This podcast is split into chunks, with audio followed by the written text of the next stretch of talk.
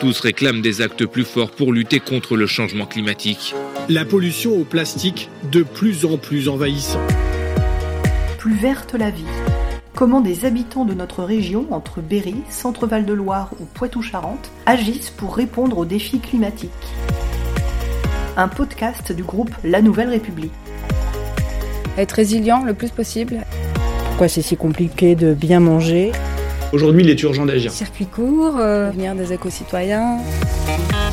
Je suis Mariella Esvan, journaliste en Indre-et-Loire. Aujourd'hui, je vous emmène à la rencontre de Cécile Jean Hérisson et de son mari David, qui se sont construits une nouvelle vie dans leur maison autonome à Coteau-sur-Loire. Ils sont aussi très engagés dans le partage des savoir-faire écologiques au sein de l'association Après. Une histoire qui a commencé lorsqu'ils sont devenus famille. La naissance de, de notre aîné en fait. Euh, donc c'était il y a quasiment 14 ans. Bah, on a commencé à réfléchir à ce qu'on allait lui donner à manger. On lui a donné à manger du bio. Et on s'est dit qu'elle, elle en avait, mais pas nous. Donc on a commencé à se dire, ah, on mange peut-être un peu pas terrible. Pourquoi est-ce que c'est si important pour nous de faire ça pour elle et pas pour nous? Donc on a commencé à changer notre mode d'alimentation. Euh, on, a, on, a été, on est devenu bénévole en AMAP. Et puis on s'est investi, puis à partir de là, on commence à rencontrer des gens qui sont déjà convaincus, qui, avec qui on discute, euh, on réfléchit. Euh, et, voilà. C'est déjà le point de départ, c'est ça. Après, euh, elle était petite, elle faisait pas mal de. Vous savez, euh, bronchite asthmatiforme. Donc on a réfléchi à bah, qu'est-ce qu'on respire? Donc on a commencé à changer les matériaux qu'on utilisait pour rénover notre maison. On habitait en ville, on habitait à Saint-Pierre. Puis au bout d'un moment, on a décidé d'aller vivre à la campagne. Alors pas par rapport à ses problèmes de santé, parce que c'était vraiment très léger. Mais forcément, tout questionne quand on a un, un enfant, parce qu'on veut le mieux pour lui. Et puis bah, ça finit par le mieux pour tout le monde en fait. Nous, on est un peu comme ça. En trois semaines, la maison était vendue. Et puis, ben, on a trouvé celle-là. Euh, David, lui, il avait fait le, pas déjà de, faire une rupture conventionnelle et il avait demandé, il avait fait un changement de vie. Donc, il était en congé parental pour mon fils. Après, il s'est formé, il est devenu électricien. Euh, et puis, bah voilà, on est parti. Du coup, c'est lui qui a rénové la maison en entier, de A à Z. Euh, où il y avait, enfin, la maison, elle sentait l'humidité, il y avait du béton partout. C'était pas du tout celle que vous allez visiter. Euh, et on s'est dit, bon, bah, si on en fait une, c'est avec des matériaux écologiques. Au début, la maison n'était pas forcément autonome, on voulait réduire nos consommations, etc. Mais c'était pas forcément l'idée. Euh, et puis, bah, petit à petit, voilà, on est arrivé à l'autonomie énergétique. Et, et, à réduire notre temps de travail et à passer plus de temps avec nos enfants. Et au moment où on a fait la maison, il y a un moment donné, moi je me suis dit, faire 45 minutes de route matin et soir, on a un problème.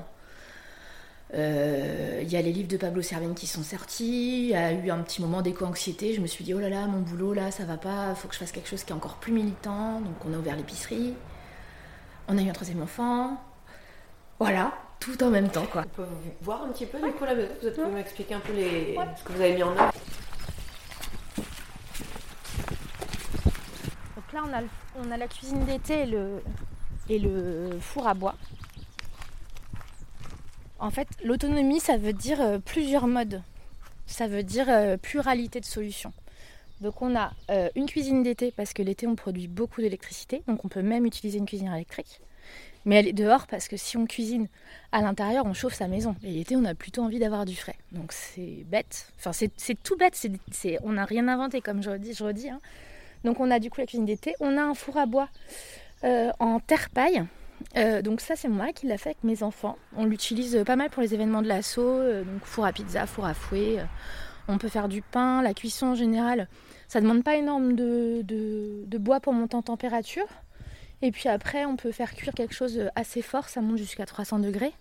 Et puis après pendant deux jours on peut faire des cuissons douces, voire même sécher les fruits, les thés, etc fait avec vos enfants Vous pouvez expliquer comment vous l'avez fait? En fait, on, c'est des adobes de terre crue à l'intérieur, donc c'est des briques de terre crue. Je vous montre. Donc il y a une sole en, pierre réfractaire ici pour la chaleur. Et après, en fait, c'est des briques euh, avec un gabarit en fait qui viennent se mettre pour pouvoir avoir un dôme à l'intérieur euh, parfait. Voilà. On a mis un thermomètre pour gérer la température et puis bah voilà, après on, fait un feu dedans, en laissant ouvert bien sûr. Ça monte en température. Après, avec ça, pas où il est, tac tac tac, ça. En plus, les braises dans le fond, une fois que tout est monté en température.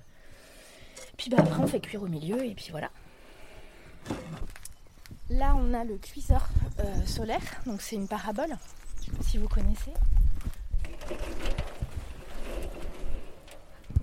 Voilà, donc la montée en température, elle est extrêmement rapide. On a même déjà failli faire brûler le bardage de la maison parce qu'on n'était pas attentif. En 3 minutes, vous faites une cuisson d'une côte de porc. C'est un, exemple assez, je trouve, parlant parce qu'une côte de porc, c'est long à cuire. Là, elle est cuite euh, comme il faut. C'est une parabole type euh, parabole de satellite, on va dire, avec des réflecteurs dessus. Et puis, il y a un trépied en métal qui est en plein milieu. Et alors, il faut savoir qu'il y a des manivelles qui permettent d'orienter pour que le point de fusion de la lumière arrive pile sous la casserole. Et donc, soit on fait cuire, soit on fait bouillir de l'eau. Euh, Des fois, on l'utilise, euh, par exemple, par une journée comme ça qui est quand même un peu brumeuse, je pourrais, et ça pourrait me permettre de commencer à faire chauffer l'eau. Je ferai des petites économies. Après, il faut aussi du temps, il faut être là. Donc, on l'utilise vraiment en plein été. Et c'est assez pratique. Mais ça, par exemple, ça va être la cuisine été. Il y a vraiment une multitude de, solutions. On a aussi un four solaire qui là fait plutôt des cuissons lentes. Et on a un séchoir solaire pour conserver les aliments l'été. Et c'est pareil, tout ça, ça fonctionne avec le soleil et c'est gratuit, l'énergie gratuite. Alors, il faut savoir que nous, au début, on vivait ici, mais euh, bah, on n'avait pas, une, comme je vous disais tout à l'heure, on n'avait pas une maison euh, autonome. On était sur un bâtiment écologique, mais pas autonome. Et puis après, on a décidé de changer de vie, c'est-à-dire euh, d'arrêter les kilomètres, d'arrêter de travailler à Tours, parce que quand on vit en ruralité, bah, on part tôt le matin, on rentre tard le soir. Et, euh, et du coup, on est plus sur notre lieu. Donc, les outils de l'autonomie, qui prennent du temps et qui obligent à être présents, c'est complètement possible. Donc maintenant, on a une, une cuisinière à bois qui nous permet de, faire, de chauffer, de cuire et d'avoir un four avec la même énergie et la même bûche. Donc forcément, les économies, elles sont énormes. C'est des économies, comment dire? En fait, dans notre société actuelle, on paye pour le temps qu'on n'a plus. Nous, on a décidé de squeezer l'étape de je vais travailler pour avoir de l'argent, pour payer mes énergies. Nous, on, essaye de le faire le plus possible nous-mêmes pour qu'on n'ait pas à, on, puisse réduire notre temps de travail et du coup avoir la liberté de faire ce qu'on veut. Parce qu'il faut pas se mentir, je suis plutôt à 70 heures par semaine, c'est-à-dire entre l'épicerie, l'association, mais c'est du temps bénévole, c'est du temps où mes enfants sont là. Parce que quand on fait des choses à l'association, bah, ils peuvent participer, c'est ok. Donc c'est du temps qu'on peut passer ensemble et qui peut s'intégrer à la vie de famille. Parce qu'ils nous voient aussi être euh, militants, c'est important. Est-ce que les économies, on peut les évaluer, les chiffres? On n'a plus de facture d'électricité et de facture d'eau. À partir de là, euh, comptez les vôtres en fait. Pour une maison de euh, 130 mètres carrés euh, loi Carrez, voilà. Alors comment vous chauffez Comment vous avez de l'eau Cuisinière à bois Ouais. Euh, pour le chauffage. Euh, en mi-saison, on a fait en sorte que le soleil rentre dans la maison. Et en fait, on a une dalle. euh, en fait, on a choisi du carrelage noir pour monter les degrés de la maison. Après, la cuisinière à bois, c'est le seul point de chauffage. On n'a pas de, chauffage dans les chambres. Pour l'eau, on a un chauffe-eau thermodynamique et on utilise une pompe à chaleur. en, quand vraiment c'est la fin du chauffe-eau solaire. Après, on a un chauffe-eau solaire qui nous permet, donc là qui est dehors, thermosiphon. Donc on voit deux panneaux euh, thermiques plus un ballon qui est là dehors, qui est fixe au sol, qui permet d'éviter de demander euh, l'autorisation euh, aux mairies parce est démontable.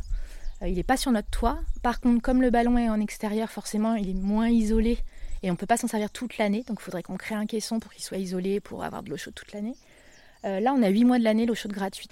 Les panneaux que vous voyez solaires, il y en a 10 là. Bah, c'est l'électricité. Alors on a des périodes dans l'année où c'est plus ou moins simple, quand il y a des, grosses périodes de, manque de luminosité ou euh, en- vraiment en hiver, euh, bah, on a un groupe électrogène. Euh, voilà, on avait fait le calcul sinon d'aller dans un lavomatique parce qu'en fait le lavomatique c'est les anciens communs, c'est les anciens lavoirs que tout le monde se partageait, sauf que là maintenant il faut mettre des sous dedans. Voilà, et en fait ça valait pas le coup, c'est-à-dire que le groupe électrogène avec 2 euros on peut faire chauffer notre chauffe-eau pour 3 jours d'eau chaude sanitaire. Je vais vous emmener voir. Ouais. Donc là, on est sur une arche. En fait, c'est une maison. euh, Ça, c'était un cellier. Il y avait, euh, il y avait juste, euh, comment dire, euh, c'était terre battue, tonneau et il faisait bru- fumer la viande ici. Voilà. Et là, je vois tous ces légumes. euh, c'est quoi? C'est un. C'est un fruitier. En fait, on a, coupé des cagettes à légumes euh, de magasins que vous retrouvez dehors, derrière les magasins. Et on les a mis sur euh, clayette. Ça nous permet de jamais mettre nos légumes au frigo, puisqu'il faut savoir que pour travailler en épicerie, je le sais, nous, on n'a pas de chambre froide au magasin, puisque pour avoir discuté avec nos maraîchers, les légumes, une fois qu'ils sont dans un frigo, en fait, ils perdent une partie de leurs nutriments, ils meurent petit à petit, puisque du coup, on les endort. Nous, on les laisse vivants, donc on les met en fruitier, ce qui permet qu'ils respirent. Alors bien sûr, on a la chance d'avoir une pièce tampon et un cellier qui est froid, donc en fait, ils surchauffent pas, même l'été. Et euh, par exemple, quand on fait notre, notre récolte de kiwis, parce qu'ici on a des kiwis, J'en ai à peu près 150 par an. Je les mets ici, dans le fruitier, et ils tiennent jusqu'en février. Et je les ramasse en novembre. Voilà, et donc ça permet en fait d'aérer, puisque du coup on voit sous le journal, euh, d'ailleurs c'est souvent de la Nouvelle République, c'est de la récup, il y, a des, il y a des aérations, des clayettes, et ça permet que ça respire. Et puis bon, bien sûr, on a des choses qui pourrissent, mais après euh, la perte est quand même pas énorme, et ça permet d'avoir euh, que des légumes frais qui ont du goût. Je préfère un légume moche qui va être un peu mou, qu'un légume frais qui va être tout beau, mais à l'intérieur qui est mort en fait. Vous avez un jardin aussi? Ah bah oui, oui, on est passé devant. Donc on a plus de 1000 mètres carrés de jardin, avec une serre géodésique au milieu pour faire nos semis.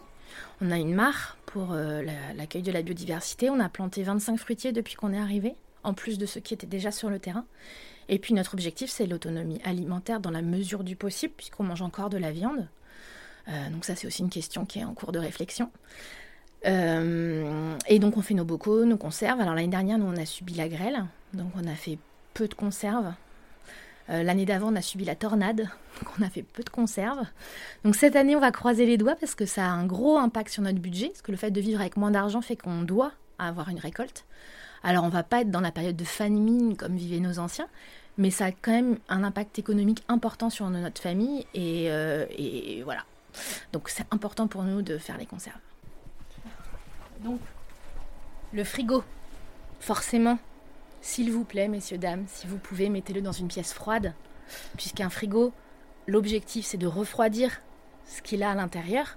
Si on le met dans une pièce chaude, il demande plus d'énergie, c'est à peu près 40% d'énergie de plus pour se refroidir.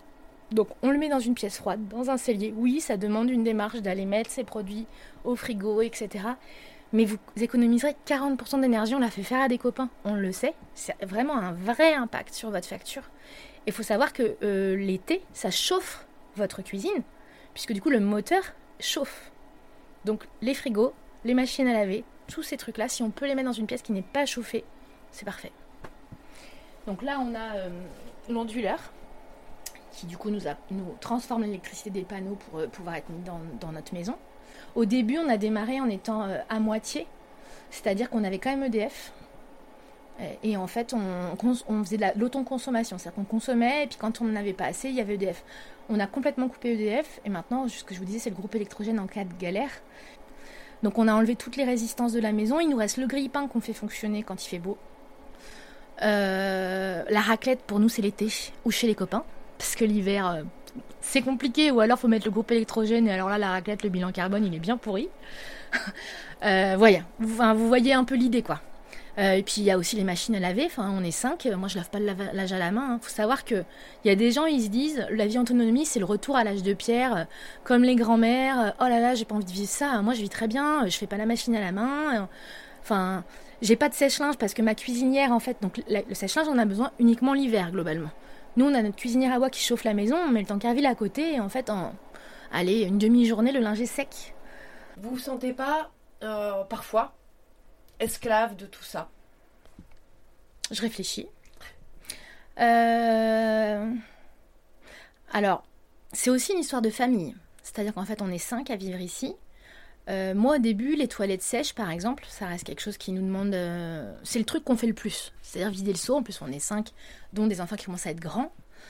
Je voulais pas. J'avais dit à mon mari, éthiquement, je suis complètement d'accord avec ce que tu dis, la consommation de l'eau, etc. Par contre, je trouve ça dégueu. Je vais pas sortir le seau. Puis un jour, il a eu un accident. Il s'est retrouvé en fauteuil pendant trois mois. Bah, j'ai sorti le seau. Euh, du coup, ça faisait déjà 6 ans qu'on avait des toilettes sèches. Donc je n'avais pas touché un seau de toilette sèche pendant 6 ans. C'était ma limite. Dans un couple, il y a toujours des limites, il faut savoir respecter celle de l'autre. Je crois que c'est aussi ce qui fait qu'on est encore ensemble maintenant, malgré nos changements de vie euh, à répétition, parce qu'on a su écouter la limite de l'autre et attendre, ou alors euh, bah, moduler pour que ça puisse fonctionner. Et mon mari, si j'étais, si je l'écoutais, on n'aurait pas de frigo. Moi, le frigo en soi me dérange pas, puisque comme je vous disais, on a le fruitier et qu'en fait, l'hiver, euh, l'été, euh, on consomme exclusivement du frais au jardin, donc c'est vrai que le frigo est souvent vide. Par contre, on a un congélateur parce qu'on consomme encore de la viande. Lui pourrait passer végétarien, moi non. Et euh, du coup, on achète des colis de viande chez le producteur en bio pour que ça coûte moins cher, donc on les congèle. Et là, c'est la limite. Moi, j'ai besoin du congélateur. Donc, en fait, je crois qu'il faut juste savoir à un moment donné se le dire. Là, l'eau chaude, nous, l'hiver, ça a été compliqué. Il y a eu un moment donné, on utilisait la bouilloire. En fait, on je vais vous montrer, on a une grosse bouilloire de 5 litres.